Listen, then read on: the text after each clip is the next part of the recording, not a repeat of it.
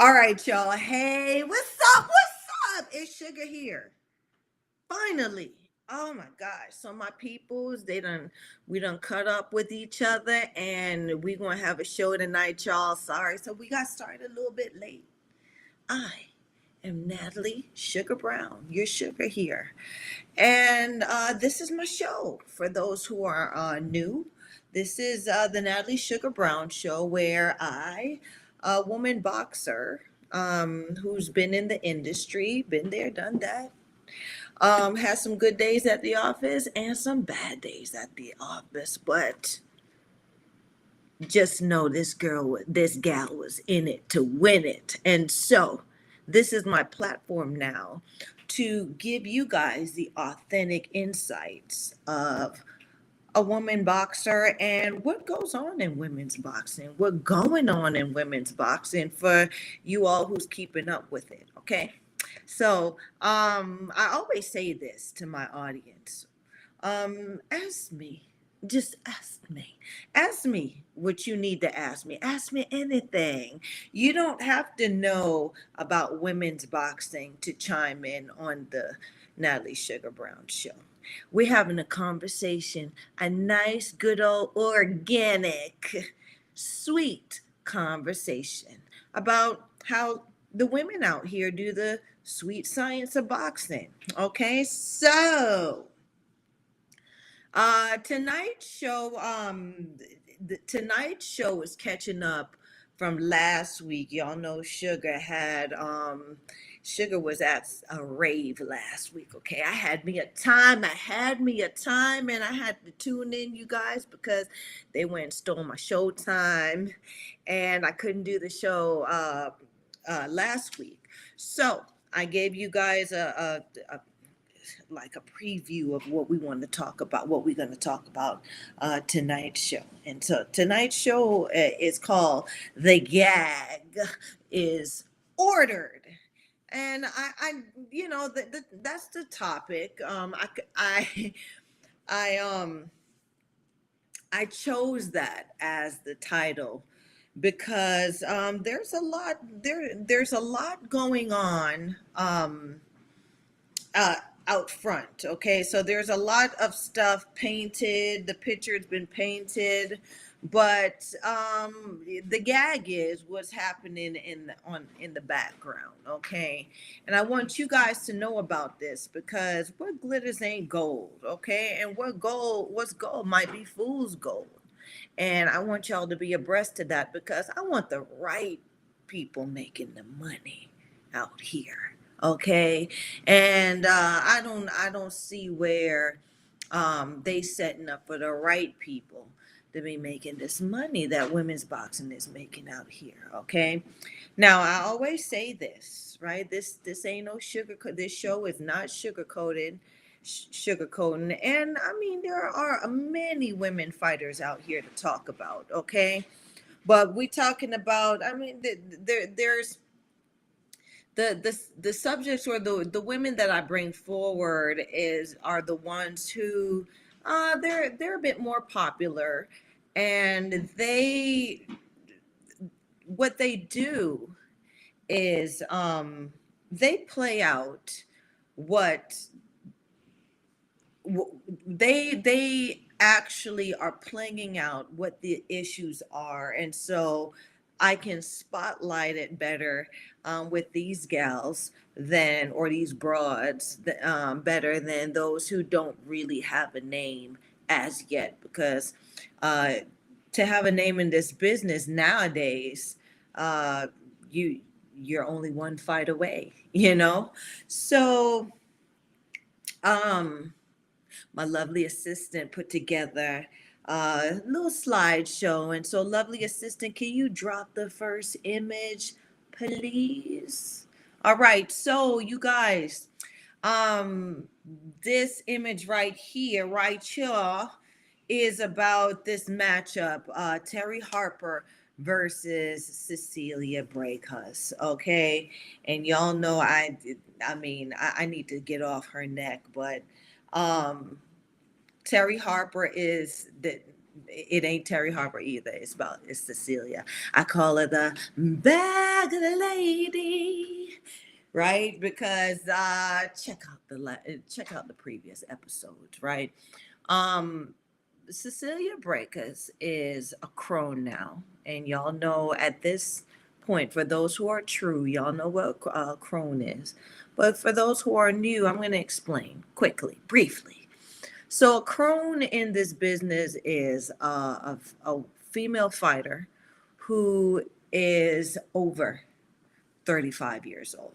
Okay, so she is matured in the industry, and you know, she's her muscles are solid and her teeth are long, and that doesn't necessarily mean that she is past her prime. As a matter of fact, being a crone between the ages of between 35 and I would say 41 is a woman boxer's actual prime.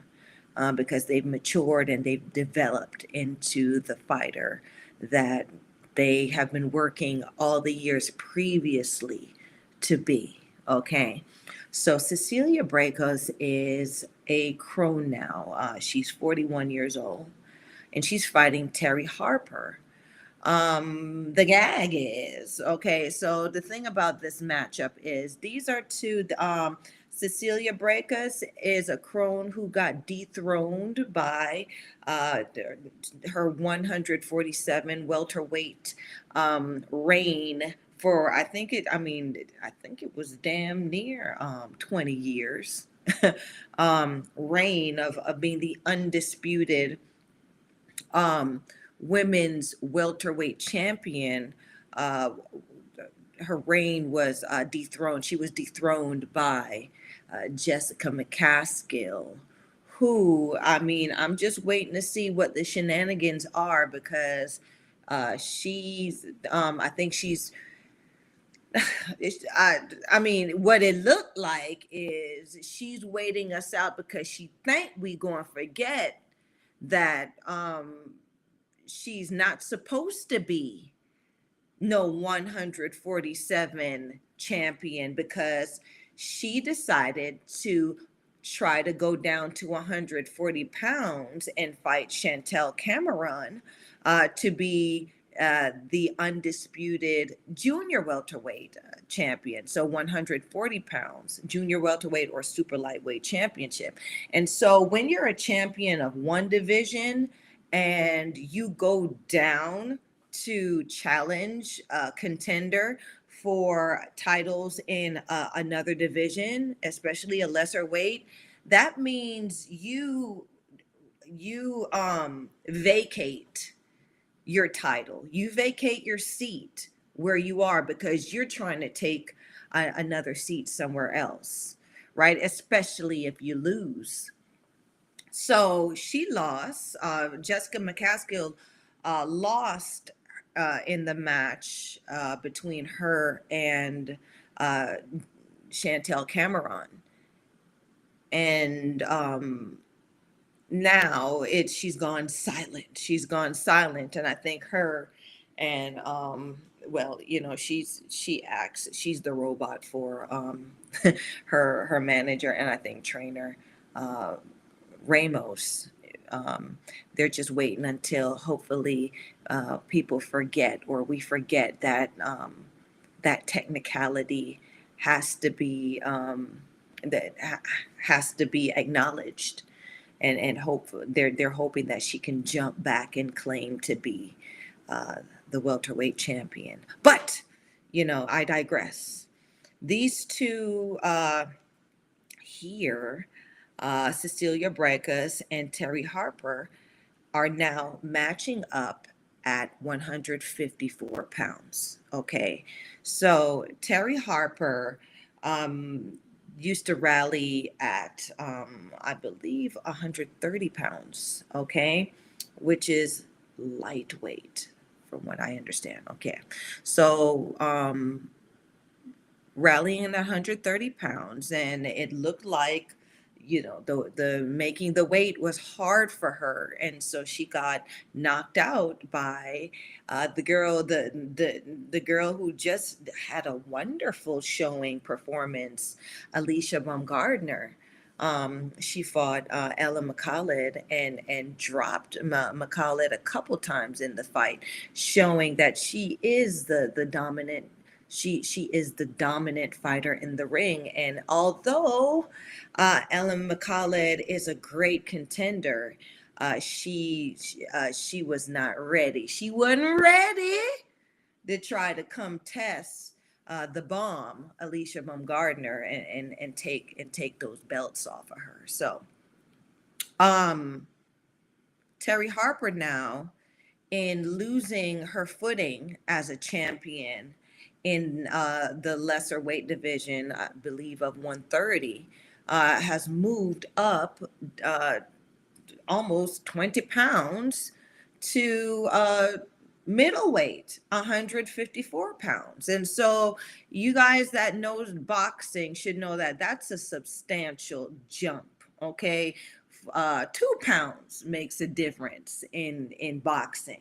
So to jump that high, and be a contender is very impressive. And so Terry Harper is trying to now rally at this middleweight, and she's trying to now stand out in this weight division as, if not the champion, as one of the most dominant contenders rated in this division.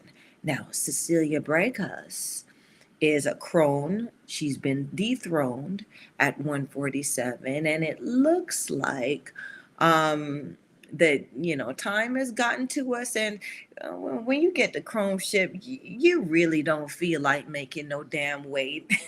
When you in croneship, you're like, shit, I can fight. It ain't but a couple extra pounds.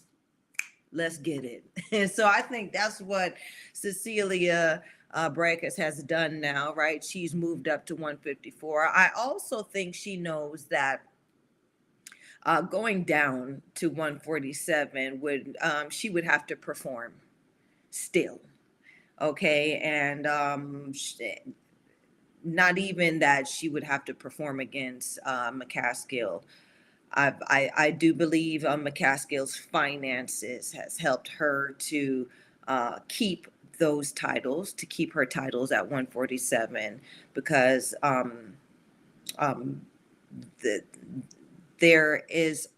she has not shown, Jessica McCaskill has not shown where she is fighting the opposition that she should fight to make that weight division, I don't want to say respectable, but make that weight division valuable right now, right? The contenders are who makes the division valuable. So if there are no contenders in a division, that division loses its value because there's no bodies to generate interest. And without interest, ain't no money being put on the table, okay? So 147 has become a weak division because the champion has chosen to fight chosen to not extend herself in fighting the opposition that brings value to her weight division, right? At this point in women's boxing, the value does the champion or the top contenders, the belt holders in the division, do dictate the value of the division, right? So if you're a belt holder and you ain't busting a grape and you ain't fighting nobody and you on that bull jive, well, guess what? That's what your division's going to be, because no one's seeing what the value is. And your value, you are just as good as your performance. Hence why people, you know, pad records and fight tomato cans, because they want people to think that they're fighting the contenders in the division, and these contenders are not up to par, which the gag is they're just not. These champions just are not choosing the valuable opposition in their weight division. Okay, so I'm just gonna outline what this matchup is looking like. Okay, so Cecilia, well, Terry Harper is there on the left. Okay, and like I said, Terry Harper is 26 years old. She's a young broad in the game. Okay, I didn't even realize she was that young. So she has some time. She got some time. She got a good 10 years before she reaches Kronship. So according to the industry and according to anyone who wants to invest into women's boxing, she would be the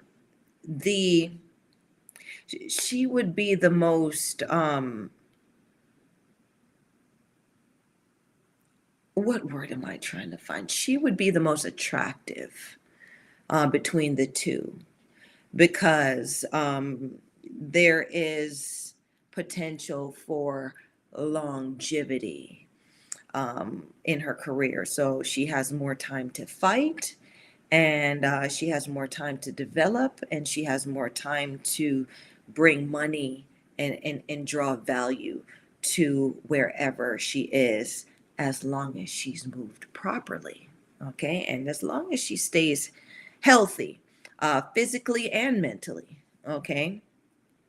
So then we go into her record. So her record, she has 13 wins, 1 loss by KO.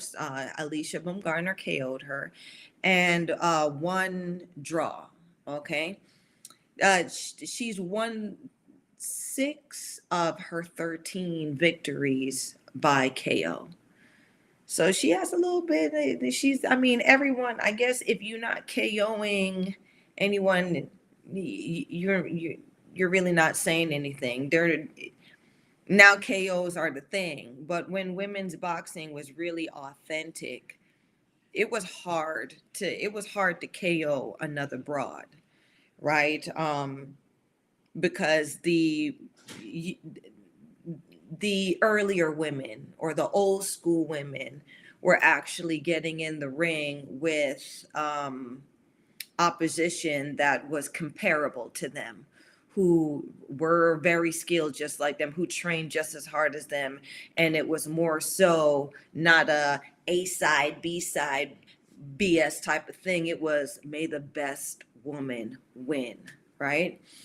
And may the best woman win, meaning we're just grateful that we have the opportunity to step into the ring. And what we're going to do is we're going to leave it all in here, because women don't get this opportunity. So you're going to get the best out of both women in the old school at those times, because they knew that there was no place reserved for them. So this may very well be their last showing. Okay. Terry Harper is ranked number 2 in the UK in her weight division of 154. And she's ranked number 3 in the world. Okay. So top 5, this is a top 5 contender at this weight. Not sure, right? I guess those who are chiming in, I want y'all to think about this, right? If we're going by the rankings and what's on paper, ask yourself, what does it take for a broad to get ranked? What does it take for a broad to get that spot, number 2? in her country, number 3 in the world. At this point, to be honest, all it takes is a phone call. Okay, I'm going to be quite honest. I think BoxRec, who is the database for the fighters and all of this and all of that, should put more prerequisites into why they rank a contender a certain way and how they rank contenders a certain way. And so Terry's last opponent was Hannah Rankin. Okay. And Hannah Rankin kind of is laying low. She had a victory, but what she's known for is her previous previous victory over a fighter named Alessandra from, I believe Alessandra was from Mexico, where Alessandra was beaten into a coma. Well, beaten so badly that they had to induce a coma, and she's never been the same since. Okay, so I think that the fight there with Hannah Rankin was mismanaged, and it really put a black eye on all who were involved, the promoter of that fight, the boxing commission, the referee, and all of that. So Hannah has had to step back out of her spotlight that she was trying to make. So she only has her name, Hannah Rankin, right now, but her name is on Terry Harper's receipt. Okay, so Terry Harper has that victory, and Hannah Rankin is she's a big broad. Okay, she is a solid 154. She fought Clarissa Shields. Okay, and y'all know Clarissa is she got that O still. So Clarissa beat Hannah Rankin, but Hannah Rankin was a contender that danced the whole dance with Clarissa Shields. So if Hannah Rankin is if Terry Harper is dancing the whole dance with a fighter who's done the same thing with Clarissa Shields, now she's showing you what her value is at this weight. She's showing you guys that, I'm moved up from lightweight and I'm dancing with the big broads, just like the champion Clarissa's doing. So check on me, right? And so just want to bring some attention, though, to what the number that I want you to look at with this fighter, Terry Harper. Terry Harper has she has a good receipt. She has items, and they're moving her very good on paper, but at the end of the day, you are only as good as your fights or your last fights. And so Terry Harper has a 40% KO rate, but her 40% KO rate, right, does not transfer over into what she does as a middleweight, right? And this is the gag, right? BoxRec, we're going to get to you. We're going to get to talking to you because I got to keep bringing you up. BoxRec has her KO percentage at 40%, but the 40% does not include her new weight division of 154 pounds. So you're looking at this fighter and you're like, damn, she got a high KO rate for a female, but nobody checks the receipts, right? So the gag is in. not knowing that most of her KOs were from her initial entry into boxing at a much lighter division and lesser opposition. Okay, so she's valuable, but you got to check the receipt in order to really see the true value of this contender in the 154 weight division. So her being ranked number three in the world at 154 pounds, that's very suspect. Okay. And what we want to do is we want to keep the industry honest, right? That's what the Sugar Show is about. This is the platform that we're going dead all the bull jive.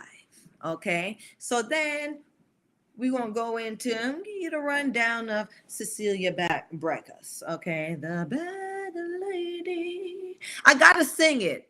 Y'all, I gotta sing it. She's been around all these years. Why not? Why can't sing her song?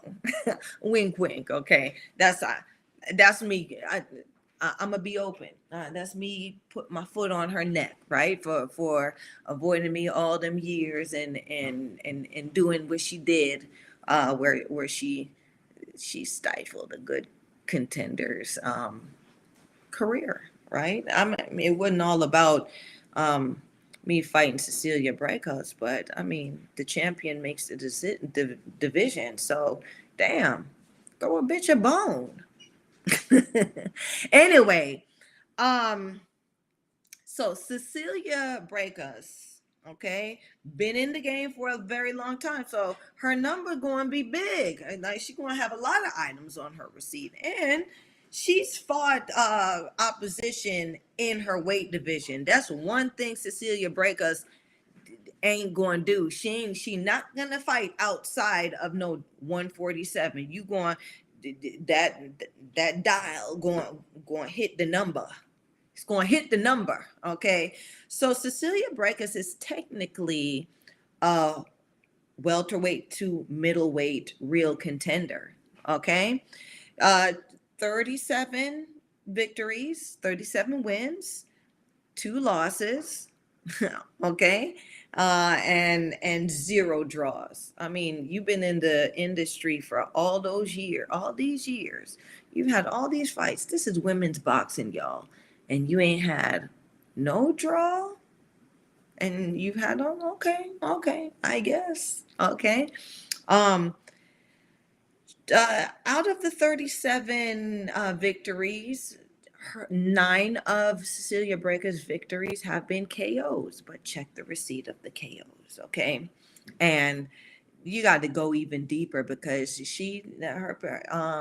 her people orchestrated it nicely. A lot of fighters are coming forward now about the shenanigans of going over to Cecilia Brækhus, because you had to go. She never left her porch. You had to go over to her side of town, or you had to fight her in her yard. And in fighting her, you're gonna fight the ref.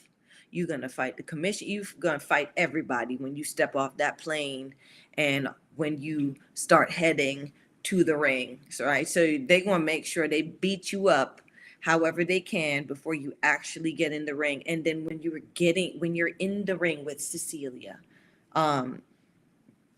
you're fighting 2 people instead of 1, right? Because that ref, watch Cecilia Brækhus' fights and you'll definitely see the ref tag teaming for the bad lady, for your girl there. It's quite interesting.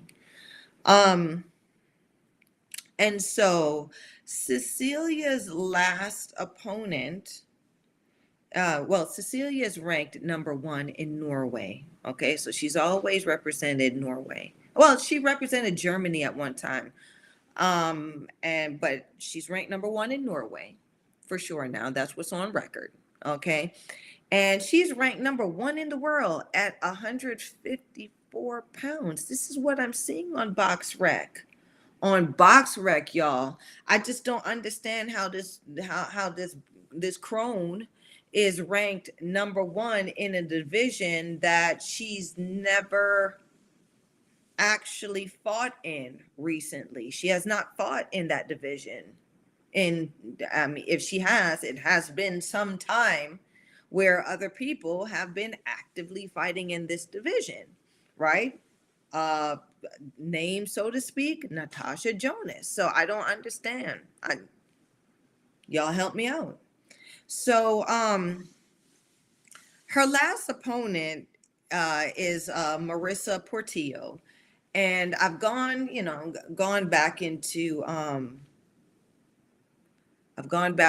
the receipts, but you know, I mentioned this in an earlier show where Marissa Portillo is actually not even a middleweight, right? So she rallies at as low as 125, or has rallied at as low as 125 pounds. So you know, handpicking oppositions so fighters can look relevant and can look valuable over, you know, and overlooking real contenders who are the actual weight, who have actually put in the rounds and the work at that weight division. That's cheating, you know. That's I also did a episode on matchmakers, you know, the predators of women's boxing, the matchmakers, right? This is what stinks up women's boxing. People, you guys out there, and I love you guys so much. I love y'all because you're interested in what we do, and now there's a greater interest in women who are fighting. But what we lack now is the education, right? And I'm hoping that y'all are interested enough to get some education from us out here who are giving it about these women champions and contenders, right? Because now everybody got a women's boxing show. Everybody's talking about, everybody got a guest. Everyone's up and coming. Right? Everybody is friends with everybody, right? But there's no one. That's why Sugar has guests, but Sugar, I mean, I'm not, Sugar don't sugarcoat nothing, right? So I give everybody an opportunity to, by not featuring and showing just one face and having anyone on my show, I'm giving everybody an opportunity, a real opportunity, to prove who they are by performing, right? It's some bullshit. We all been, let's talk fight, right? Let's talk about what a fight really is, okay? Growing up, Sugar, I mean, Sugar was always a fighter. Okay, and it started in the schoolyard. It didn't even really start in the schoolyard. It actually started during break time at church. Yes, right. So it was a great skill to whoop ass while keeping my church dress and my black or white Mary Janes without scuffs on them. Right? Or to keep my stockings not ripped, but still whoop ass, you know, in between Sunday school break. Okay. And then it went to, you know, the schoolyard and, you know, it just developed, and thank goodness it developed into something positive. But my record speaks for itself, right?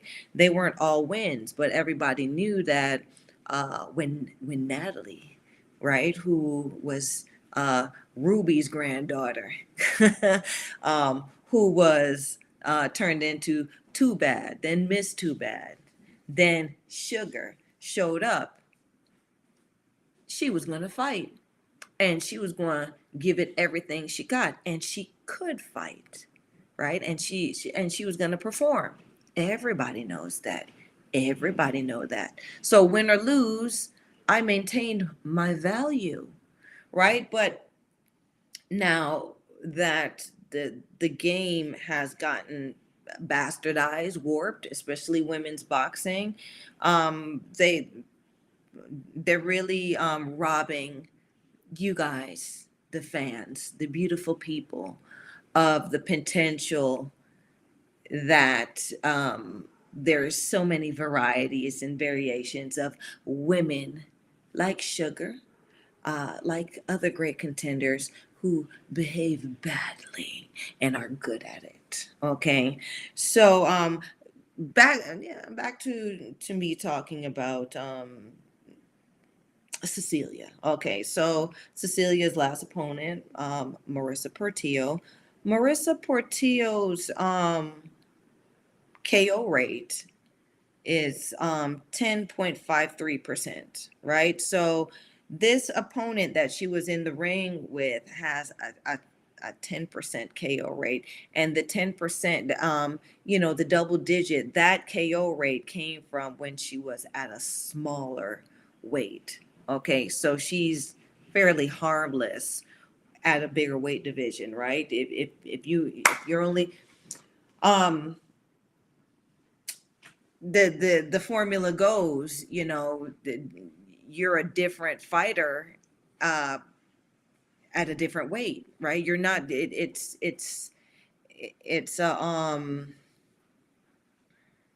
You are a phenom if you are the same fighter in each weight division. And phenom meaning you are knocking them out in every division, moving up or down, okay? Which is where, these stankin' pound for pound lists come from, which I will visit in a little bit, right? But that's what the whole thing is about, right? So in Sugar, not really, bringing no faces. The only faces that y'all may see in the place are women who have already done it. We've stepped out the game, and now we can sit back and talk about it and talk about our body of work, right? That's who, of course, is.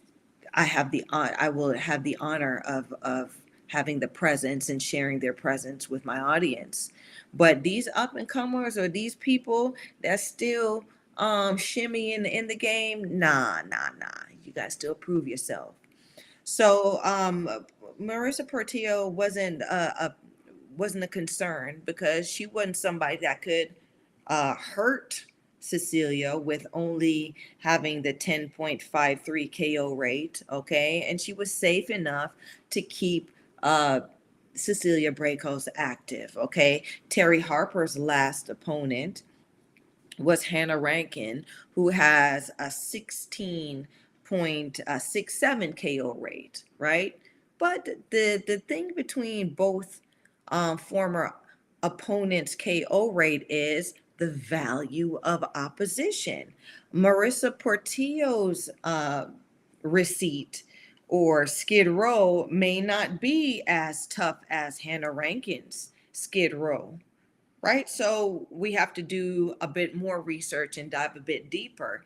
But the fact that Terry Harper fought Hannah Rankin, aside from any other valid contender in the division, is because Hannah Rankin has a name, but she only has a 16.6 KO rate. And if you box in somebody who only has a 16.6 or, is below 20 in their KO rate, if you're boxing them and keeping your distance, you're pretty much safe. Right, they're not going. Those are not those. The one punch type of fighter that if they lay their hands on you at any point, they'll hurt you. And so that's how you read that KO rate type of thing. Let's see. Cecilia Brækhus's KO rate was 23.8%. Okay, and that is Cecilia Brækhus has a great skid row. Okay, great skid row, but you will see that there was a lot of fandangling in how she KO'd her opposition. Okay, and the same thing, Terry Harper, 40% KO rate, but who was she KOing? Okay, who did she KO? She KO'd lesser opposition in a lesser weight. Okay, so that's the gag, right? You got two supposed to be thick contenders at 154 pounds. If you're at 100, as a guy at 154 pounds, you got to be able to hurt something or set something the hell down, right? And so these broads ain't setting nobody ass down at no 154 pounds, but yet they have names, and yet they're supposed to be these great contenders, these great champions that are being matched up, that are making money in this weight division. It's fugazi, right? That's the gag about this matchup, right? Ain't none of these two worth their salt in the 154 weight division. Yeah, I said it, right? It's the sugar show. Show me better than you can tell me, though, ladies, right? You still got time. The bad lady ain't got much time, but, she got enough time, okay? Her most impressive fight that I saw was when she fought Kali Reis.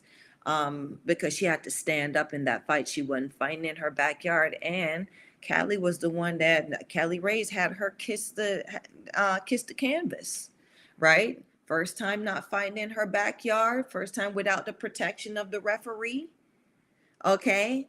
And she there kissing canvas. So that really showed the quality of who she is as a fighter, right? And it looked like Kali backed up off of her.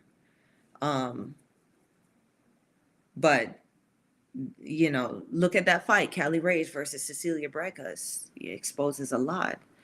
And then, Terry Harper here, she still has to prove herself at this 154 division. Girl, Terry, 26. You're 26 years old. You're 13, 1-1. You got to build some numbers up at 154 before you can really rally hard at 154, right? And before you can make money for being a 154 fighter. This is the thing, right? This is the thing that we need to talk about in women's boxing. Where does the value come from, right? Your value as a fighter comes from your performance, right? And you can't bring a performance from a lesser weight division into another weight and into a heavier weight division. You can't do that. That's cheating, right? That's me giving you, you were gold in one division, and then now that you're still gold in that division, but you can't pay. It ain't the same currency when you get up to 154, right? You may have to pay in diamonds to have some kind of value, right? So you can't use that same gold that you got in another division and make that kind of money. You got to build your value and become a diamond in the other division. That's how that works, right? It's women's boxing is riddled with the idea of becoming a celebrity fighter instead of becoming an authentic champion. It is quite possible, right? Let's get this popularity contest thing gone, because don't nothing move but the money, right? And once it becomes a celebrity thing, it takes the value out of the blood that's shed in the ring. So this matchup is a topic, but the other gag is about this matchup is the contract has not been signed, and the contract has not been signed. You check BoxRec, right? BoxRec is the database, and if it is not shown on both contenders or both fighters' receipt that, you know, this fight is going down, the contract has not been signed. And so there is no record. There's no highlighted in yellow that they're going to fight each other. So this is just, I don't know if this is just some kind of bait to draw attention to them or what, but I'm sick of it. You know, I am gagging off of this, right? Because these two contenders are not that great for us to be hankering and waiting for them to match up to fight, right? Either you're going to do it, either you're going to do it, ladies, either you're going to get freaky or not, right? And that's how that works. Either way, you know, this is a great idea to toy with.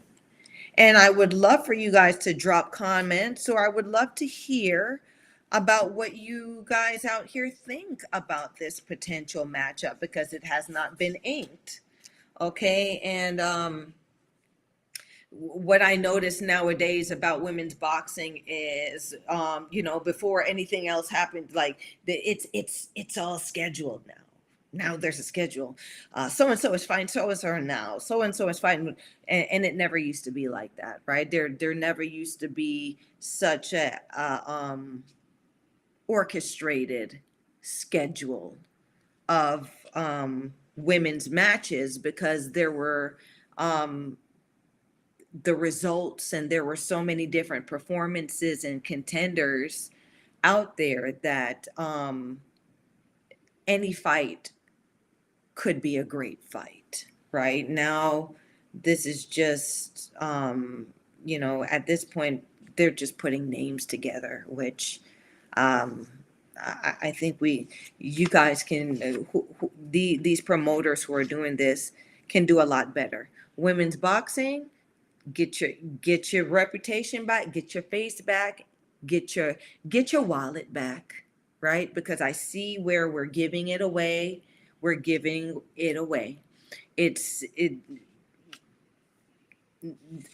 sad thing about women's boxing, and I'll say it, is women's boxing will always be weak to hype, will always be weak to getting attention, right? And I guess that's the downfall of any of the typical broad, the typical woman, right? She'll strut her stuff just to get attention, right? And have an empty damn purse because she thinks somebody out there gonna buy her a drink. Where the gag is, right? Well, grandmama damn, where auntie damn taught me was strut your damn stuff and buy your own drink, right? And the one who can buy you a better drink and more drinks than you can buy for yourself is who gets your attention. And you treat whoever's doing that really nice so they can give you some more, right? So that's, you know, that's really the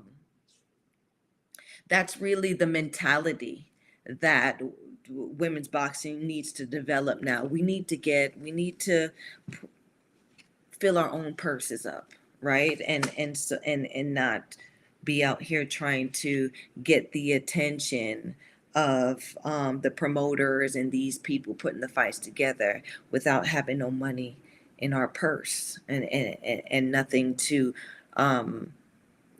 nothing to take care of ourselves or add, having no value in ourselves, right? We can't do that. We can't do that no more. There's no longevity in it. There's none. You become a mascot after a while. And so, lovely assistant, I'm hoping that you're still with me. Okay. Give me the other image, please, please, please. Give me the other image. Okay. So, and now we're talking about this fight, which I brought up before, but guess what? This fight's inked. Yes, y'all, it's going down. Mikaela Mayer versus Christina Linardatou. But the thing about it is, I forgot to make note of when the date is. But that's for y'all. This is the thing about that, right? I want y'all to take interest. Google them. Google these broads, right? Google this fight. The date will come up, and a lot more. Right, a lot more stuff will come up, and then you'll learn a little bit more about these two. Okay, so just running down the deets on these ladies here. Okay, so on the left, on the far left, we have Mikaela Mayer. Okay, who she is a top contender in her weight, in the lightweight division. Okay, and she recently lost her crown, her titleship, as a top lightweight, as a lightweight champion to Alycia Baumgardner. Okay, and in doing that now, it's because she didn't add to her value previously when she was champion. You know, she was doing it the Fugazi way. She was fighting orchestrated matches that were safe, protected matches, and all of that stuff. When she lost her title, because, you know, if you're a champion, people gotta believe that you're a champion. Okay, when she fought Alycia Baumgardner beat her before they even got into the ring, because Alycia Baumgardner, through her words and her actions and her confidence, convinced the crowd, the spectators, that she was the better one. She was the best. And so by the time fight time came, Mikaela Mayer also performed as though she started to believe Alycia too, that Alycia was the better woman in the ring, where she didn't let loose like the champion should, and she didn't dominate like the champion should. So Alycia Baumgardner took her title. And now Mikaela Mayer is learning, or is feeling what her opponents felt like, what she put her contenders through, right? She turned some real good contenders into opponents that were casted to the side after they fought her, which is now she's fighting to not get casted to the side, because nobody remembers how good Mikaela Mayer is. Nobody remembers the champion that she is. Nobody remembers how scary she is in the ring, because she never really convinced anybody besides what her team and what her backers orchestrated on paper. Okay, so that's how that worked. Mikaela Mayer is 17 wins, 1 loss, 0 draws. Okay, so no draws. Of the 17 wins, 5 of them are KOs. Okay, and her 1 loss is to Alycia Baumgardner. Mikaela Mayer is ranked number 1 in the USA as a lightweight. So she's ranked number 1. And she's ranked number 2 in the world. So BoxRec, you're telling me that of all, there are no lightweights in the world that would, you know, be comparable, or because, I mean, if Mikaela Mayer loses, right, she's got to go down a couple rungs on the ladder. You're telling me that there are no lightweights that should be ranked above her in order to possibly get an opportunity at challenging the champion, right? She loses, so then she goes to number 1. She loses, then she only becomes 2 in the world. It doesn't, that's not how rankings work, BoxRec, right? We're gonna talk about y'all, right? So that's not how that works, okay? There are other lightweight contenders, there are, right? But now the whole thing has turned into a celebrity type of deal, which is what the gag is, right? We wanna stop that. We wanna stop that. Her last opponent is Alycia Baumgardner. The ranking of this opponent is a 5-star. Alycia Baumgardner is a 5-star opponent, okay? And she lost to her. So, okay, there is no harm in a loss against a great contender. There's none, okay? So I'm not devaluing Mikaela. But what I want to bring, the attention that I want to bring to this is, right, Mikaela, you done lost your spot, right? So you were a champion. You're not number 1 now, right? I would say maybe number 4, right? Even if the others aren't as great, let them prove that they may not be as great as you. BoxRec and all of these other commission and sanctioning bodies, let the other contenders prove that they at least deserve a fight with the champion, okay? And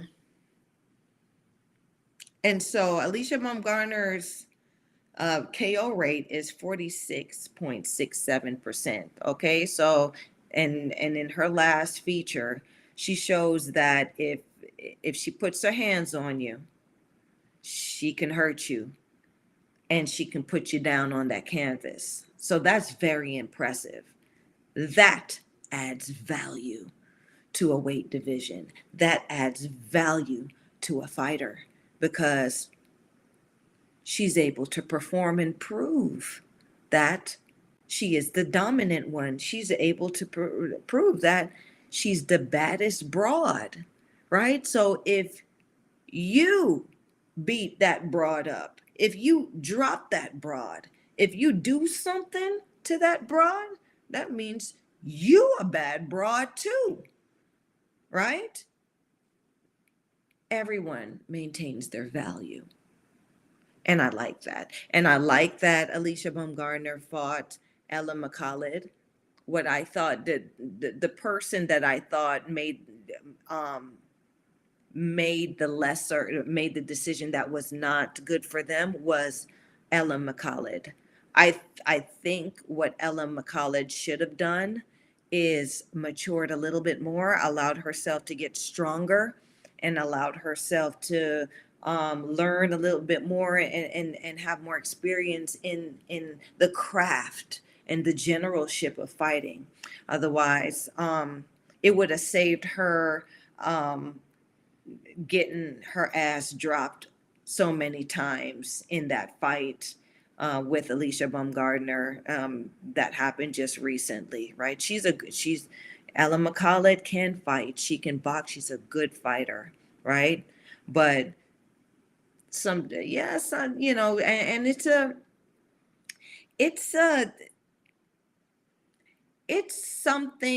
a lesson. it is truly a lesson that all fighters end up learning, right? You ain't as ready as you think you are, right? I think her coach, somebody around her should have told her. I said it in the previous episodes. Ellen McCaulid needed to wait a little bit longer, or she needed a little bit more experience before she fought Alycia Baumgardner, because she did not have, she proved to herself that she had the skills and she had the wherewithal to stand in there with high end, with great contenders, with the best, where she, you know, she did it with Delphine Persoon. She handled her fight with Delphine Persoon exquisitely, right? But when you're getting in there with someone who can hurt you, who will drop you, you need experience. You need to learn how to navigate that danger, right? And so she played herself there. But she's young and she has time to come back, and hopefully, you know, with the right moves, she'll make them and she'll get back to where she's someone who is a great value in her division and in being a contender and bringing value to herself and those who she fights, right? I hope this outcome for Ellen McCaulid isn't the start of a decline in her value and her name, and because she still has great potential. So then, yeah, I'm going to go into talking about this monster, Christina Linardatou, which they call her Medusa. And, you know, they get that story of Medusa all wrong, right? Medusa was a monster, but she was a beautiful, beautiful monster. The snakes in her hair and all of that stuff, that was just someone's depiction of something they didn't understand. Okay, so Christina Linardatou, she was off for a bit, even though I think her last fight was in 2022. I think the earlier parts. Her record is 14 wins, 2 losses, and 0 draws. I failed to make mark of how many KOs she has. But this one, Christina Linardatou is,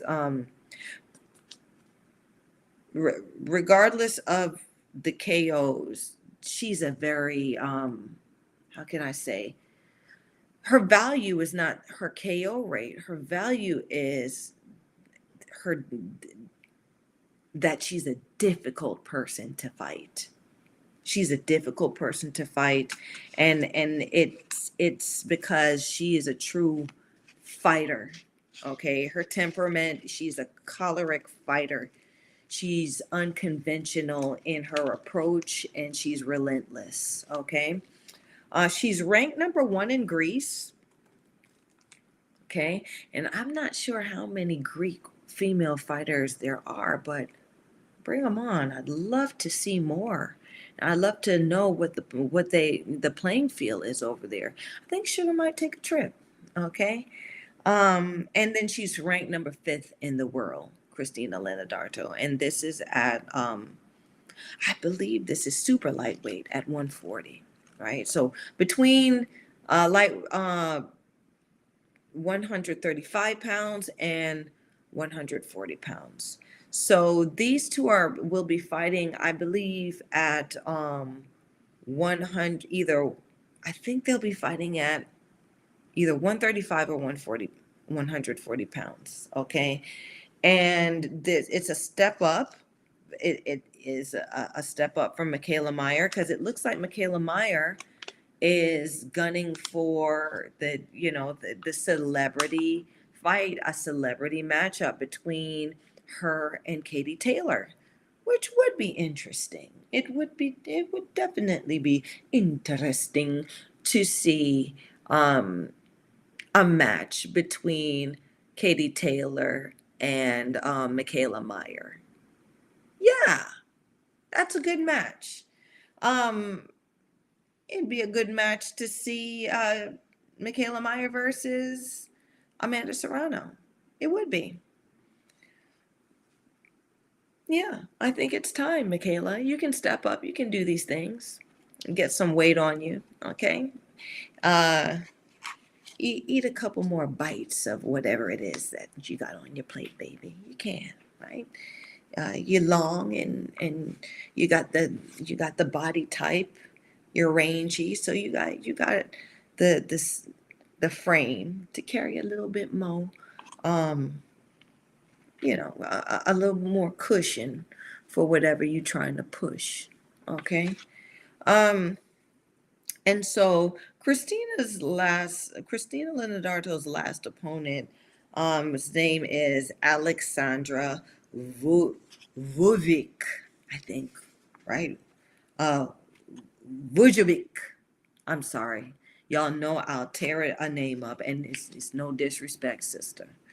Okay, and I looked at Alexandra's receipt, and a name jumped out, which is quite interesting. Alexandra fought a fighter by the name of Anais Sanchez, right? But the gag is here is Anais Sanchez is a high-end opponent. Her people then has given her a record or has orchestrated a record to where she looks, I think she's like 21-4 or something like that, but they have amassed a record where she looks like she's a champion material. Right? But then you look on her record and you've seen that she's fought people 0-4 or 2 wins and 2 wins, 20 losses, you know, them 4-40 type fighters, right? That's when you look. And then you start seeing names like, for instance, other fighters, who else? Who is on Anais Sanchez's receipt? Goodness, Sandy Ryan. You've got Chantel Cameron on her list. You've got Jessica McCaskill. You've got names of champions on this high-end opponents list where, you know, you can tell on her receipt that she was just paid to be a number on a record, to be orchestrated for you guys to feel like you're paying for a quality opponent or a quality contender, which is not the case, okay? So that one was, you know, they did well in putting that one on everyone's receipt, right? Because you'd have to dig and you'd have to know what you're dealing with, or you have to know what you're looking for. In that case, okay? But, okay, high-end opponent. Christina Linardato's KO record is 6.67%, I believe. Let me just double-check. That may not, let's see. Yeah. So 6.67%. That doesn't mean she didn't beat the crap out of who she had in front of her. And the thing about Christina Linardatou is she is I don't want to call her a journey woman, but she would be, because she's a road warrior, not a journey woman. She's a road warrior because she's the one that she has gone out there and extended herself and taken all the risks to fight people in their own hometowns, fight people in their backyards. She's never been on her own porch in a fight.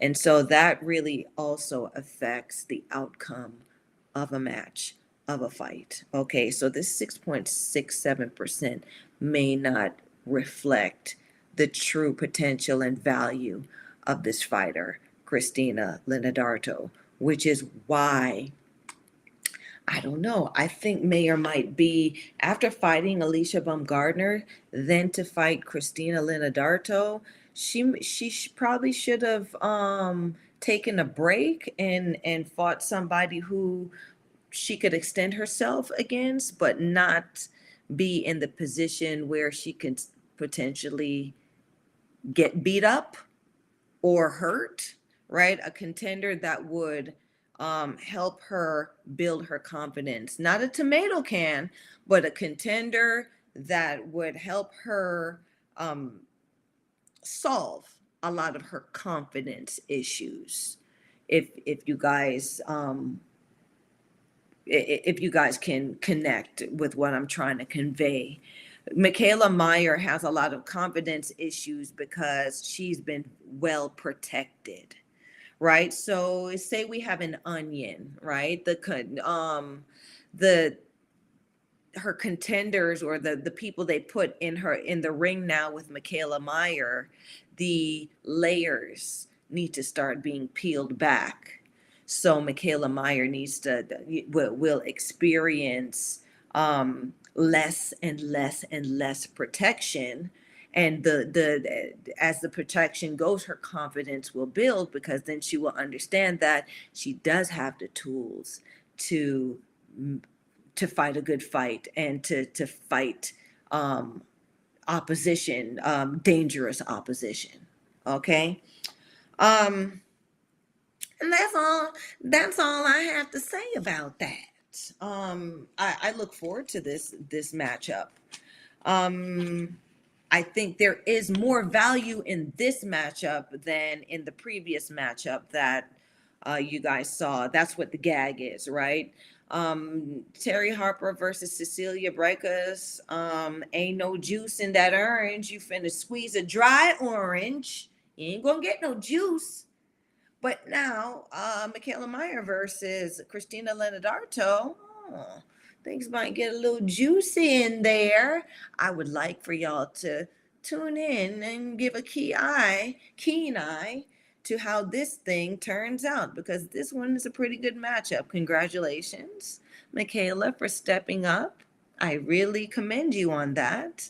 I don't know if it's you or Coach Al who's decided to do that, but the papers have been signed. And so... yeah, kudos, girl. And Linardatou, this is your chance, right? This is your chance to also bring value to your name and to shine as one of the more dangerous contenders in this super lightweight division. So, bravo, ladies. I look forward to this thing happening. Lovely assistant, what we got next? What we gonna talk? Lovely assistant, hey, okay. It says pound for pound, y'all.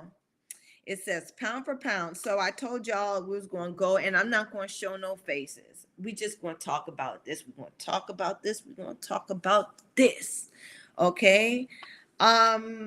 It came up that the ESPN pound for pound, women's pound for pound list came up, right? And where the names at?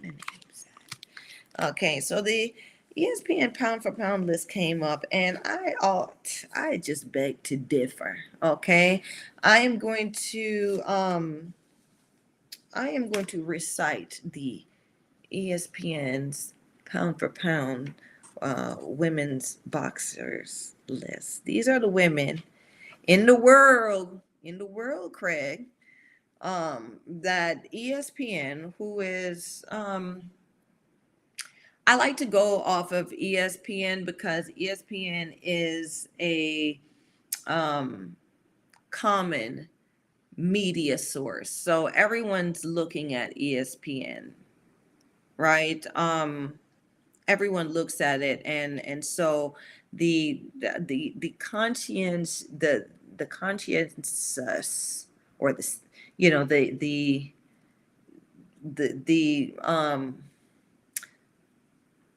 most of those who are into sports, they go off of ESPN. Okay.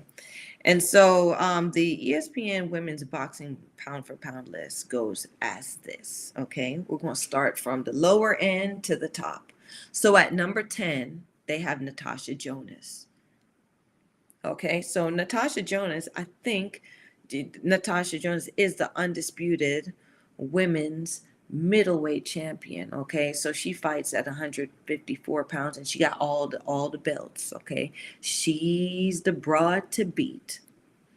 Okay. Then at number 9, we got Franchón Crews.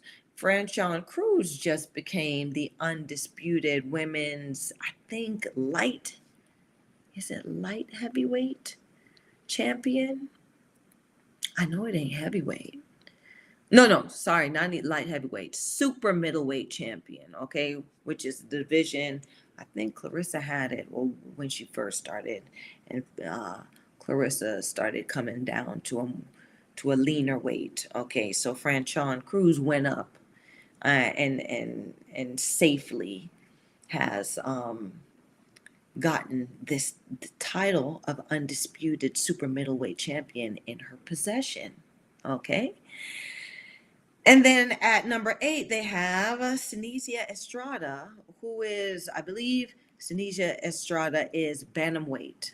Okay, so 122, I think, 122 or super bantamweight. And Seniesa Estrada is one of the, I would say, is one of the best women's boxers out here.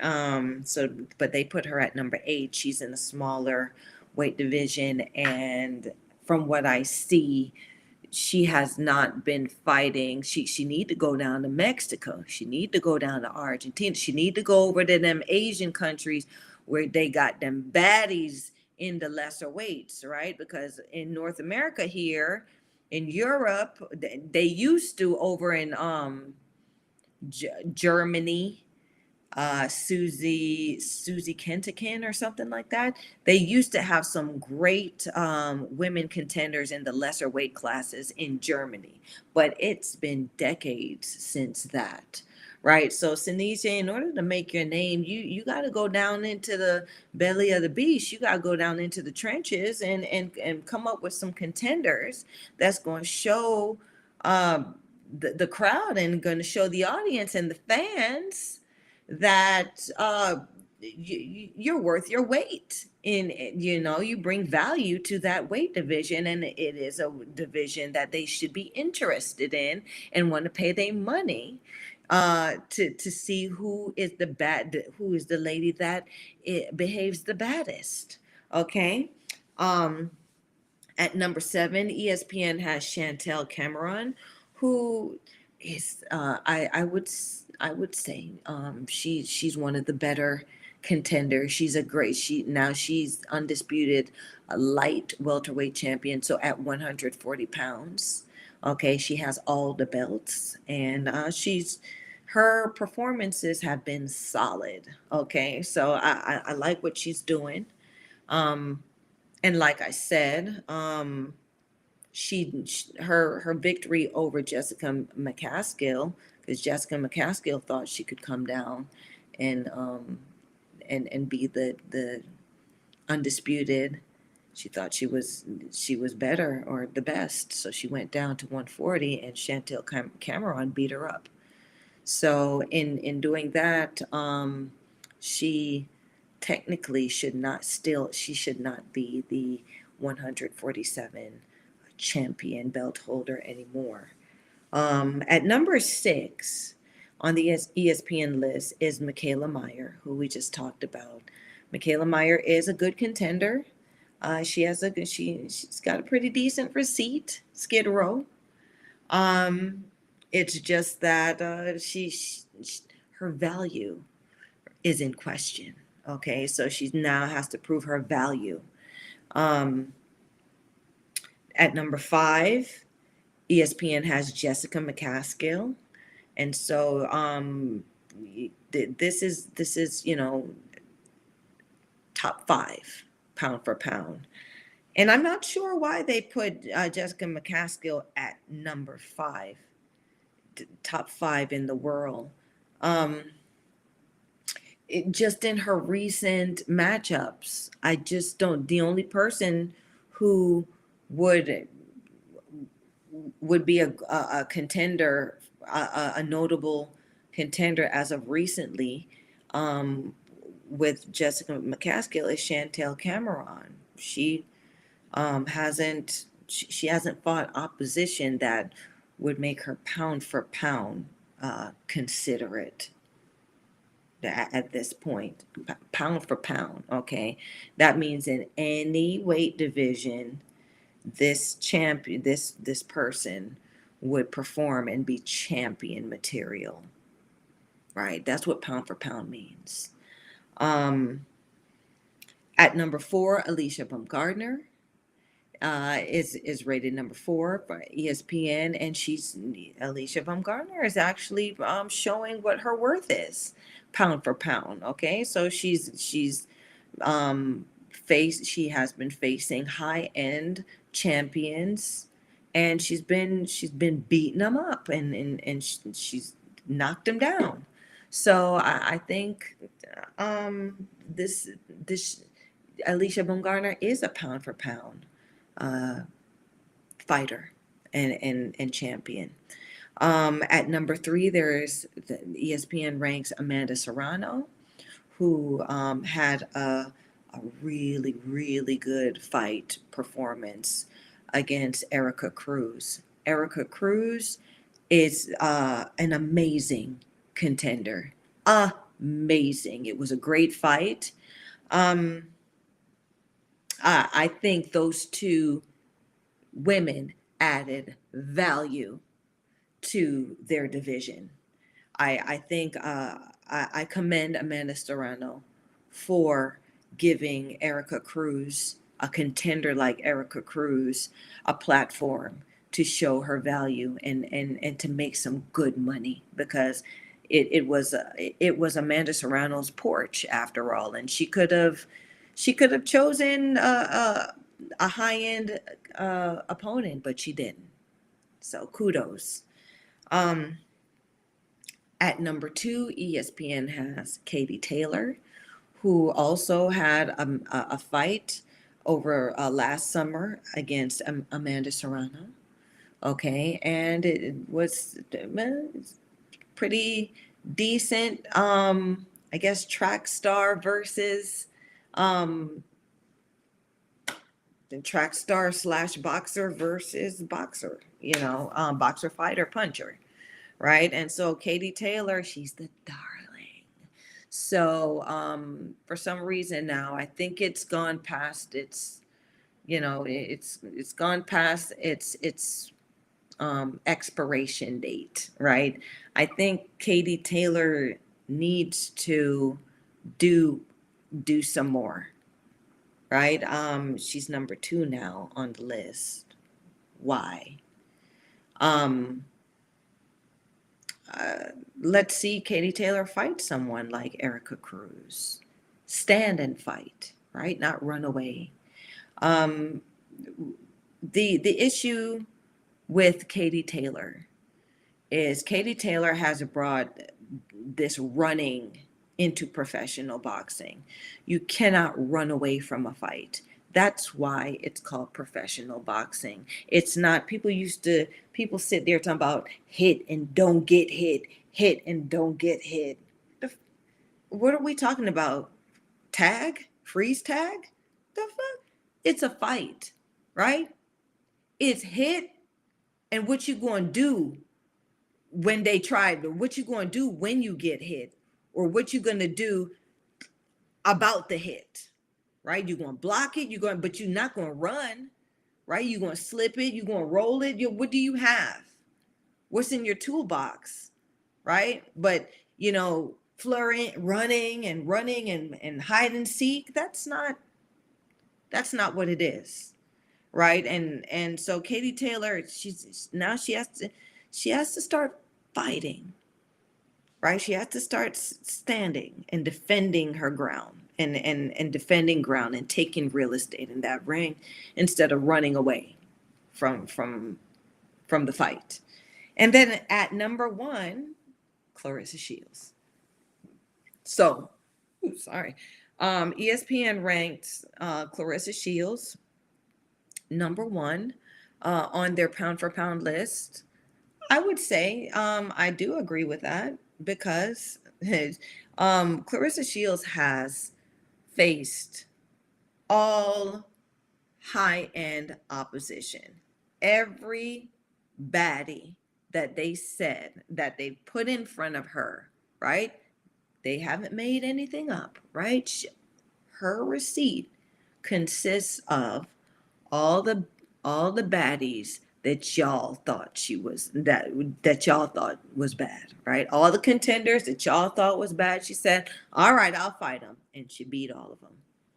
So I would say pound for pound, that deserves the spot, number one. Now, what I'm going to do is, you know, I'm going to share what my list is, okay? And maybe I should have gone into a bit more detail and put the faces, and you know what, it ain't too late. I think I'll probably do that on the next show, you guys. That's probably what I'll do. Okay? We'll revisit the Sugar pound for pound list. But the gag for this is, ain't nobody pay Sugar. Okay, I've done my homework. I've seen what's out there. I know what it is, right? So these are the names that I think are pound for pound right now, the best women out here in the pool, okay? These are the sharks. So at number 10, I do say Franchón Crews is ranked number 10 for pound. Yes.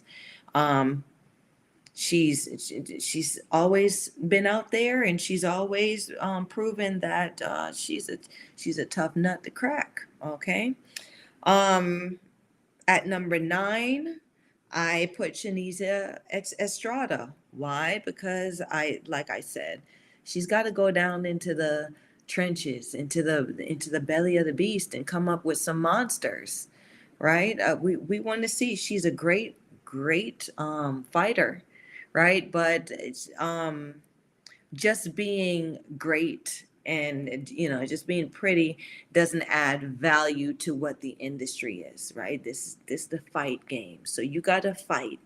You got to fight some contenders. You got to slay some dragons. You got to, you know, beat some monsters out here in order for you to maintain your value and for us to continue to be interested, especially girl, you in that little woman weight division, right? Ain't nobody really paying attention to women's bantamweights. Now, I'm looking forward to a possible match coming up in the distant future between Seniesa Estrada and Ramla Ali. That would be good. Ramla Ali's last performance, though, to me, wasn't the skill up. You know what I'm saying? It didn't hit nothing with me because she was in front of someone who had far less experience, and the way she managed and handled as that opponent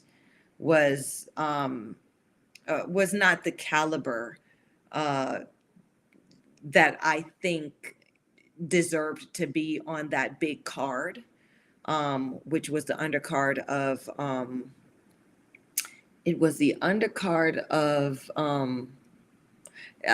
Amanda Serrano and Erica Cruz, as well as Alycia Baumgardner and Ella McCaskill, right? So was on that undercard. But I think Ramla, you could have saved that fight to be on a lesser card. No one wants to see you practice, right? We want to see you get in there and show why you're an expert at what you do. And so moving on, number 8 on the Sugar pound for pound list is Natasha Jonas. Okay. So, I've given 8. She probably deserves to be a little higher, but, there are just too many other baddies on the list that are doing a bit more to, you know, for her, for me to, you know, give her a higher spot. But nonetheless, Natasha Jonas has been very impressive so far since she's been middleweight. And I look forward to her also bringing some good contenders to the 154 division and showing why she is the cream of the crop in that middleweight division. Number 7, I give it to Savannah Marshall. Yeah. Like, what happened, y'all? Savannah Marshall was supposed to be the second coming. And after Clarissa beat her, y'all forgot about her. Look how quick y'all throw Savannah Marshall into the bargain bin, right? Ain't y'all typical, right? But I still remember Savannah Marshall. And I think Savannah Marshall, she does deserve to be on the pound for pound list. I think what happened in the fight between her and Clarissa Shields is a matter of it's a matter of her not having the right fit of who's preparing her and having the right fit of who is helping her to develop into the fighter or the style and the generalship that suits Savannah Marshall, right? She didn't need to go in there fighting like no damn Tyson Fury. She needed to go in there fighting like Savannah Marshall. And until she finds herself, she's going to run into the same issues over and over, right? So I know she right now is in recluse. It's hard. It's tough. This one right here, it goes on the books. Right. This is one of it. It was a mega fight. And some people bet the house on her and she lost. And so what is a fight, you know, that happened a month ago, 2 months ago to us is a life-changing event to Savannah Marshall. So I take no value. I take no value from Savannah Marshall. She is a pound for pound fighter. I just I hope she resets and comes back and finds herself. At number 6, Sugar has Alycia Baumgardner. Yeah, so Alycia, she's on the list. She's proven it. She is pound for pound one of the baddest broads out here, right? She's sitting people ass down. At number 5, I gave Amanda Serrano. Yeah, I did. I don't know, Amanda Serrano. You are a tough fighter. You're a good fighter. I need to see a couple more contenders. I need to see you fight a couple more good contenders. for you to get up there higher, get up there among these other broads, these other baddies that I'm about to name. Take no value from Amanda Serrano. She's a fighter and she don't run away from no fight, and I love that. I just I want to see her bring more value to what she's doing, right? To the game. I gave number 4 spot to Katie Taylor. Why? Because she's just a darling. And I know y'all would out there, y'all would think that I just have something against Katie Taylor. I don't. I actually respect the fact, like I said, she has merged track and field and boxing into a style that has been successful. But I don't think that style would be as successful if she didn't have Eddie Hearn and she didn't have all that money behind her, right? So at number 4, I don't know. I'm just getting bored of it now, Katie. You're pound for pound, because no one has cornered the mouse yet, has solved the problem of the, outrunning the road runner. So you're on the list with that, but let's add a little bit more now. Let's add a little bit more to what you got to offer. Change your game up a little bit, Katie. At number 3, I put Chantel Cameron. Why I put Chantel Cameron at number 3 is watch this broad fight, okay?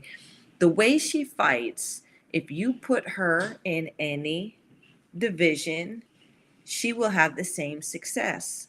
She is great at executing a strategy. She knows herself in that ring. She's determined. She's focused. She is,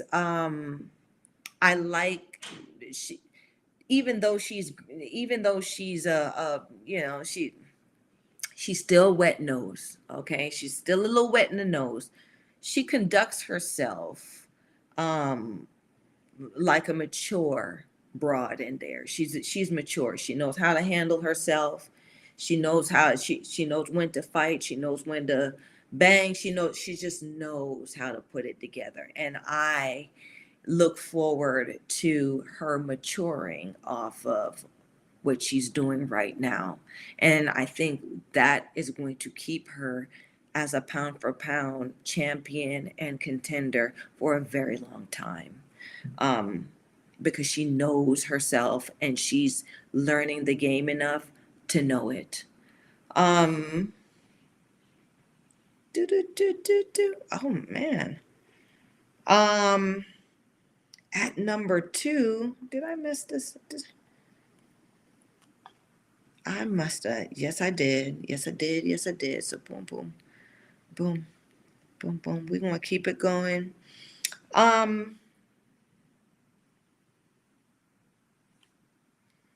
Number 2, I'm gonna throw it out there. Layla McCarter. Yeah. Y'all haven't heard much about this crone. This crone hasn't fought. They're trying to, they're trying to have people forget about who this crone is. But I would say pound for pound, proven, battle-tested, Layla McCarter is right now ranked number 2 in of all the women who's boxing right now. Layla McCarter, y'all check her out. Okay, she's been in this game. She's a crumb. I think she's a damn dragon in the game, but no one will touch her with a 10-foot pole. Okay, she's the booger man, booger woman, right? That's everyone's got that fright about Layla McCarter. And then at 1, I do agree that Clarissa Shields is pound for pound the best.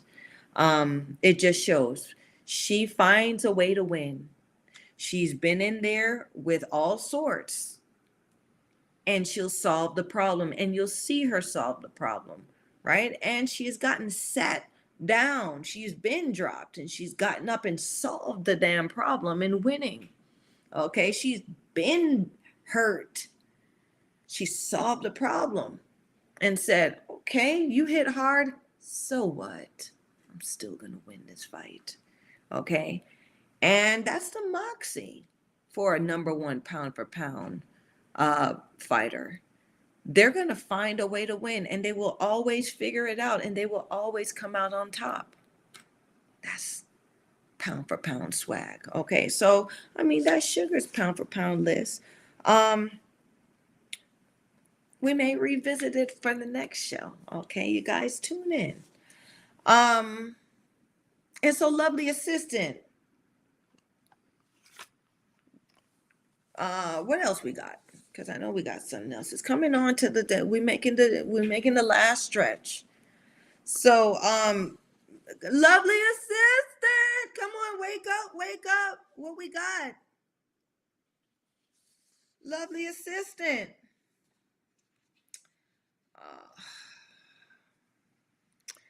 I thought we were, I thought she was going to keep up with me tonight, but I guess I gotta wait on you. Well, I can't wait for too long, so I'm gonna go into what we're gonna be talking about for this last stretch. Okay, so for the last stretch, we're gonna talk about BoxRec. Yeah, y'all. So BoxRec done got served. Yes, they going to court.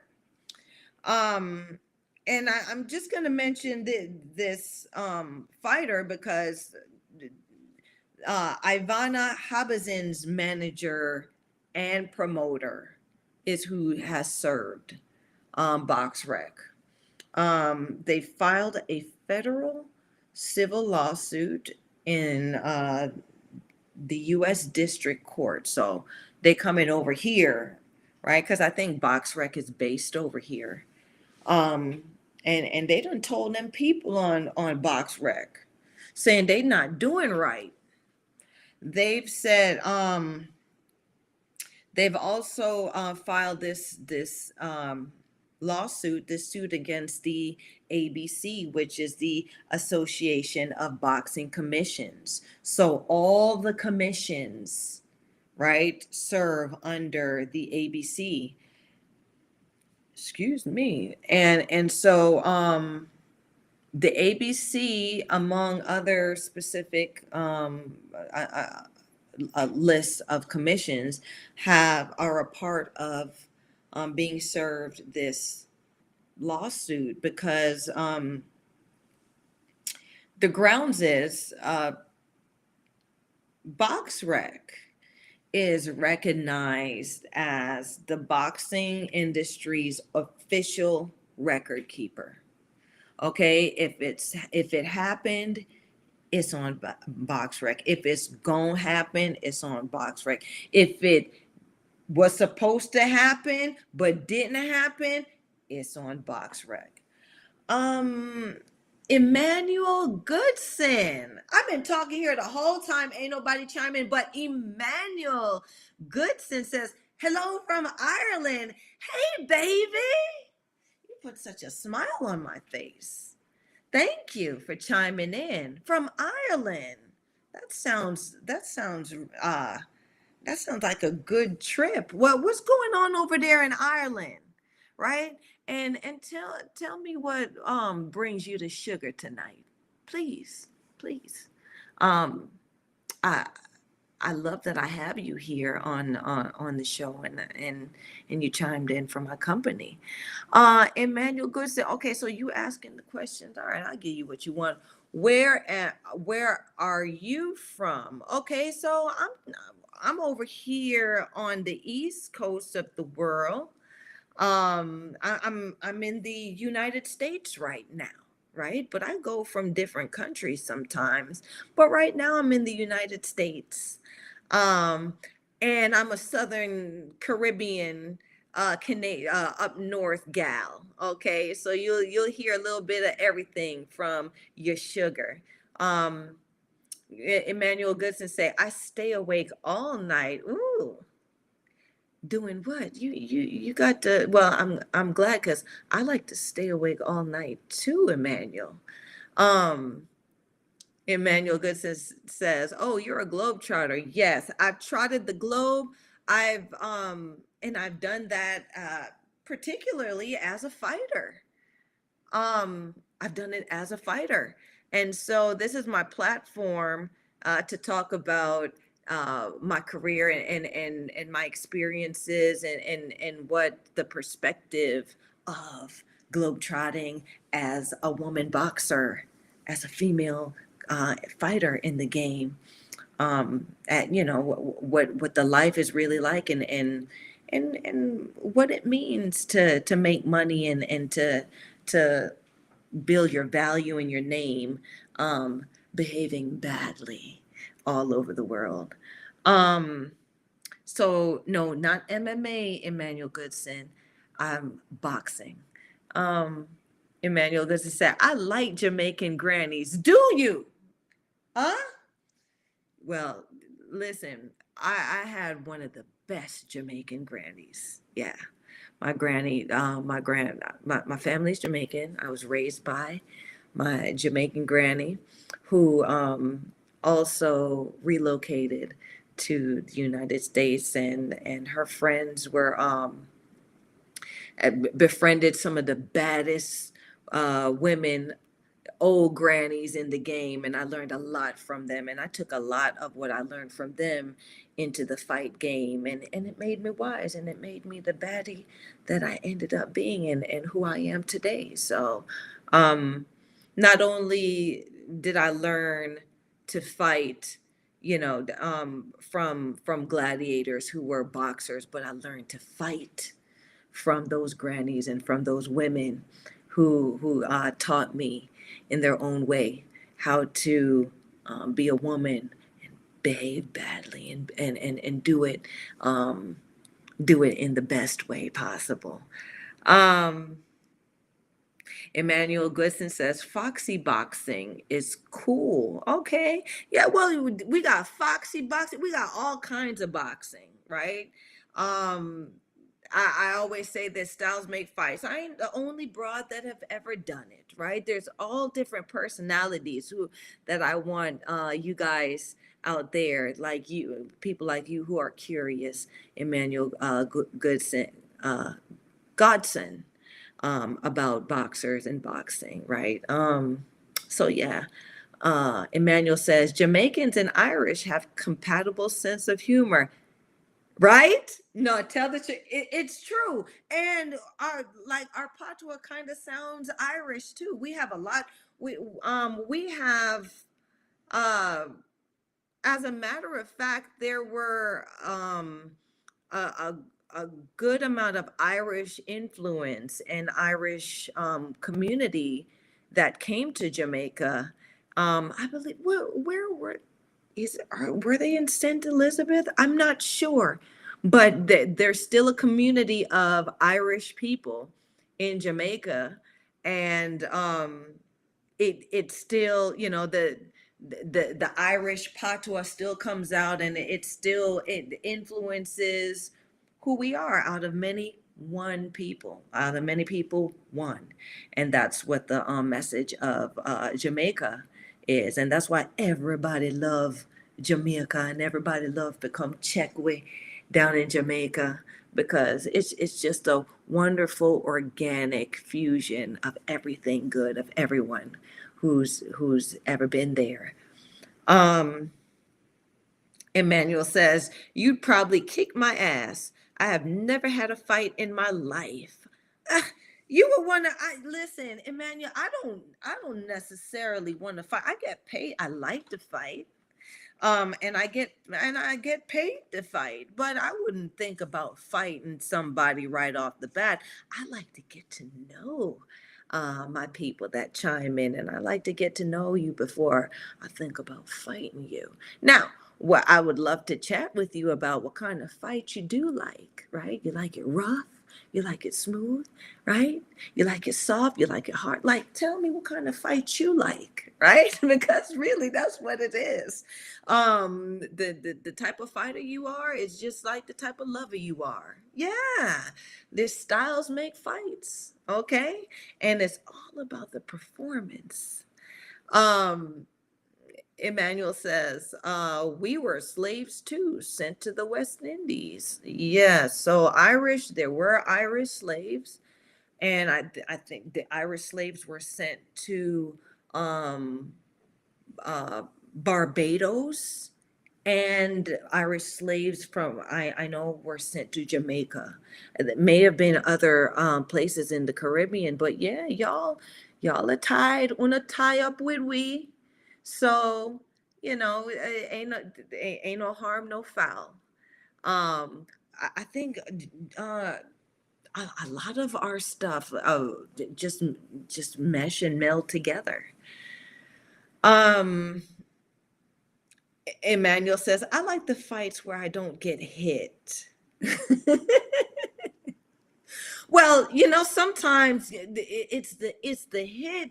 It's sometimes when you get hit, it ain't the hits that hurt, okay? Sometimes you can get the hits that feel good, right? It all depends on the fight that you decide to get into. That's why I like to talk. You done got Sugar started, right? I'm here talking about, I was here talking about BoxRec being in trouble, and now you done got me chatting about what I like. Fight, right? And the different types of fight. Yeah, so now styles make fights. And even in the ring, I've you finesse, right? So, you know, in front of your opponent, you have opponent, not everything. That's the thing about people think fighting someone in front of you, everything hurts, everything hard, everything is bad. No, there's some good parts in the fight, right? There's some good parts where you move in, right? And what it is you get somebody, you get the person in front of you moving in the same rhythm, and you right, and what happens is the person in front of you, they don't realize it, but they get caught up in your rhythm because it feels good. Yeah, because it's all about rhythm. The greatest says it. The best, the real GOAT said it. Sugar Ray Robinson says, boxing is about rhythm, right? And so if you get somebody in your rhythm, that shit feels so good. And then pop, you catch them, right? But then sometimes you get them in a rhythm, and you get close, and you come out, and you get close, and you come out, and you make them feel good getting close, and then pop. That's how that works. Right? So it ain't all bad. All the hits don't hurt, right? But you got to watch out what you getting, what you opening up yourself to get hit with. That's the thing. Emmanuel says, we forgive history.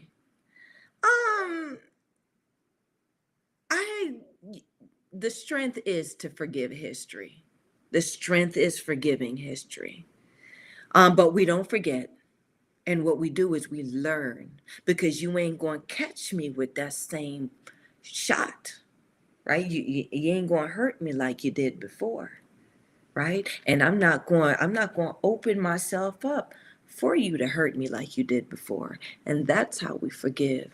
And that's how we learn in history. And, you know, we hope in for both parties that the other party who did the harm understands what the effect of that harm has done and is willing to show accountability and grow with the person, or grow with those that have been harmed, and learn a bit more about those that they've harmed and respect them.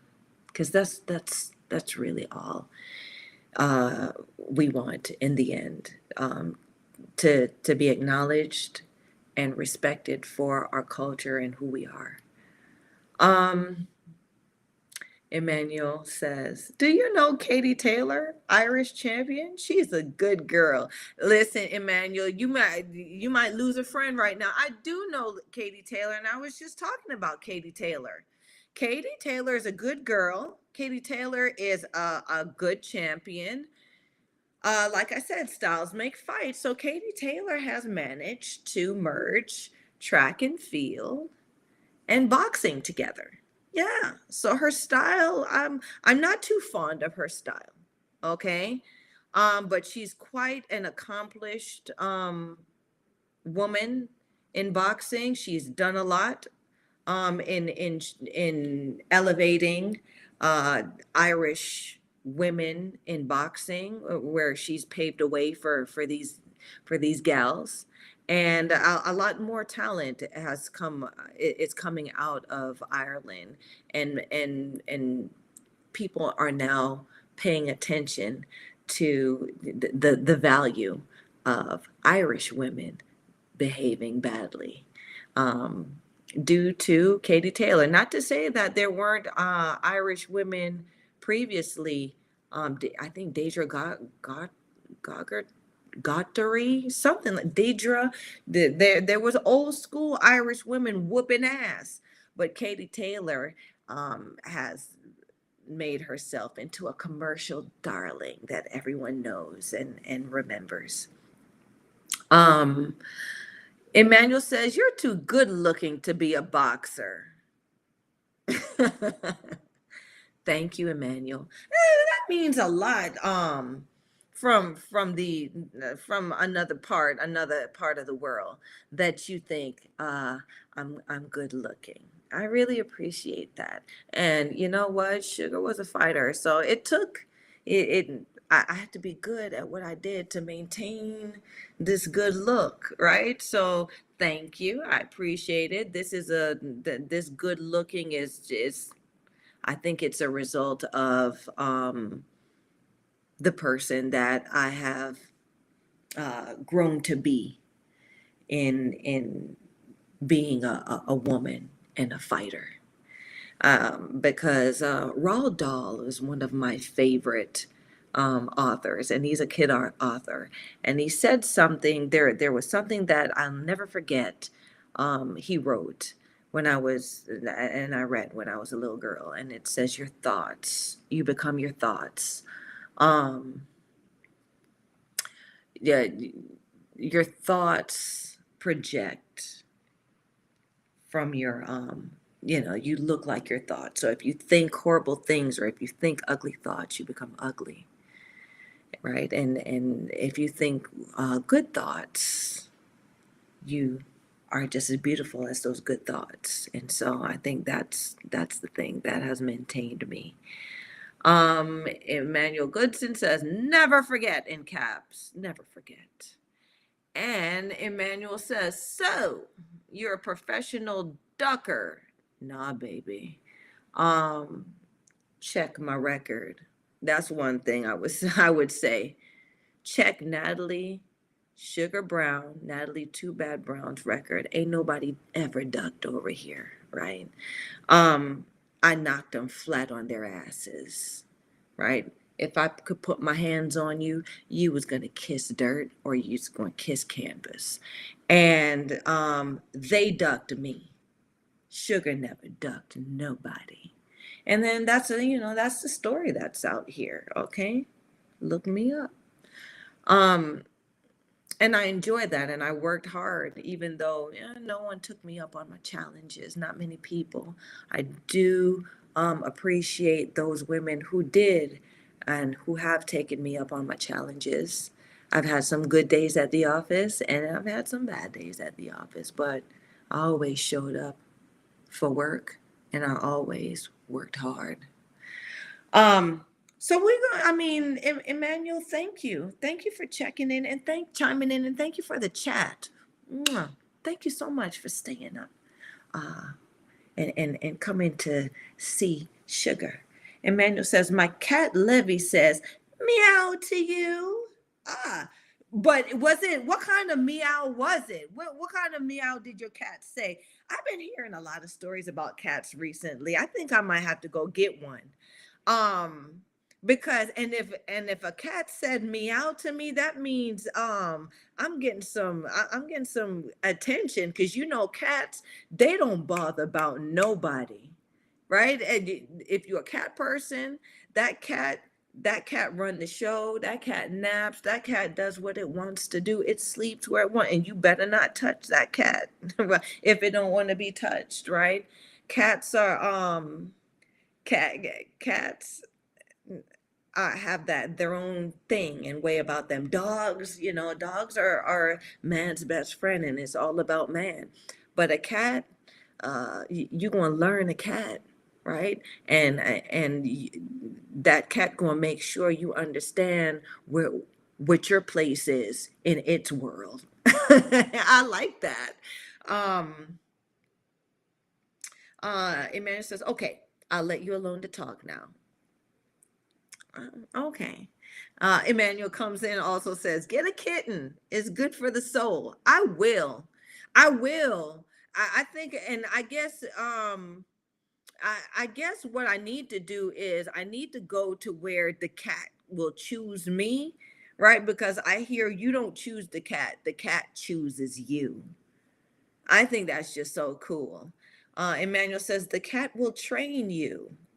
I you know what? I'm up to learn from, I've always been the type of person that has been game to learn from everybody and everything. I think that's what has made life so wonderful to me, because I've been up and I've been down and I've been everything in between, but it was the experience and learning from each experience is what has kept me going, and is like I said earlier, is what has kept me good looking, because I've always tried to have the best thoughts, regardless of what I'm going through. Because there's always something good about, there's always something good about, the opportunities, good and bad, that you get to experience. But yeah. So I was here talking about BoxRec, okay? And show done gone into 2 hours because, well, Emmanuel, thank you for checking in with me. And your cat, what's the cat's name? Levy, and the cat Levy saying meow. Tell Levy I said, sugar gives your cat some sugar. Emmanuel says, do you mind if I follow you to pester you another day? You're fun. Listen, you could come see me. You're not pestering me, Emmanuel. Come by and see me, and come by and chat me up, just like how you doing. I think you're fun too. Yeah, come see Suge. Follow Suge. Like, subscribe, and share. All of y'all like, subscribe, and share this sugar. It is just an honor and an absolute privilege to have the company and the chat with someone on the other side of the planet where you are. So Emmanuel Goodness says, I will go now. All right, baby, but come back and see me sometime. Okay? Mwah. So yeah, I was talking about BoxRec and how Emmanuel didn't come back. Okay, I will go fish. Catch you again, Mrs. All right. Catch you later, Emmanuel. See you, babe. BoxRec then got they ass in trouble. All right. They done got served with papers. Okay. Ivana Habazin people them said this is enough. Now, Sue, I don't know if you're watching. It's 2 hours in, okay? But Sue Fox, who is the woman behind the Bible of women's boxing, okay? The WBAN, Women's Boxing Archive Network. She was the one that went, she was the one who I first saw go in on BoxRec ass and said, no, they doing wrong, and I'm going to put my foot on their neck, right? But, you know, when it's women's boxing and all of that stuff, no one really pays attention to anything that anybody representing the women's boxing has to say. But you know, Sue did her homework, and she was digging, and she was bringing things up.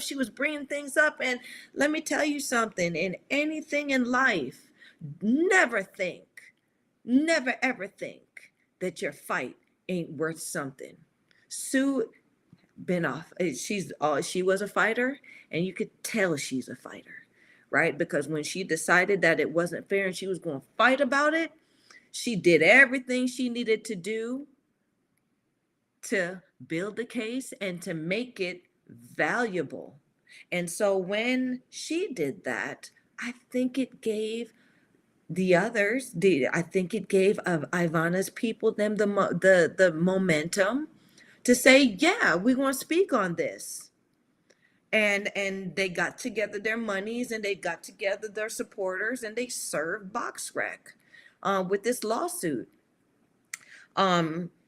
Yeah, because and this is what their grounds is. Their complaint is they're bringing charges accusing BoxRec for suppressing certain pro-fight results in their database. Okay, so that what they do is they conveniently don't update fights or conveniently leave certain things out of a fighter's record. And so then it starts to, you know, the BoxRec is like the blue book, right? The blue book of like, if you're selling a car, people come, but the blue book value is, right? No matter what you've done, you put air conditioning, you've souped up, you put damn rims on the car. But if somebody's coming to you with the blue book value of that vehicle, they are taking away the value that you put into that vehicle that you're trying to sell. Okay, so BoxRec is doing that with fighters now. They're leaving out certain results, okay, and they're misdocumenting certain results, and these convenient mistakes now affects a fighter's value directly, which is not fair, which is pretty much criminal, okay? Because you're taking money out of someone's pocket. And fighters, whether you guys want to believe it or not, that's how they put food on their table, right? That's how they take care of themselves. That's how they take care of their families, right? You don't do that. You don't do that to people. So, in doing that, in now BoxRec manipulating somewhat these results, they're affecting the market value of fighters who are a part of the inventory of their database. And you know, it just goes deeper and deeper, because that affects the contracts, that affects the negotiation, that affects the earning, right? And all of those things, I mean, on paper, it means a lot, but also to a human being, someone who has sacrificed and put their life, signed their lives on the line to do this. You know, it can possibly even bring someone to suicide, right? Because now your value, no matter what you've done, and the politics of it has been manipulated to where this piece of paper determines, you know, what you put on the table for your family. That's slavery. That's not fair. That needs to be That needs to be justified. There needs to be justice with that, right? And there needs to be some kind of checks and balances. So it looks like my lovely assistant, it has checked out for the night, because I know that there is a good image that we had. Sue went and put them people up on her website, a picture of they ass getting served the envelope. And I just thought the audience would get a kick out of it, because so the thing about it is some people get so complacent in their power. They get so they feel like they're untouchable, because they get so comfortable in the power that they have. And so when someone touches their ass, excuse me,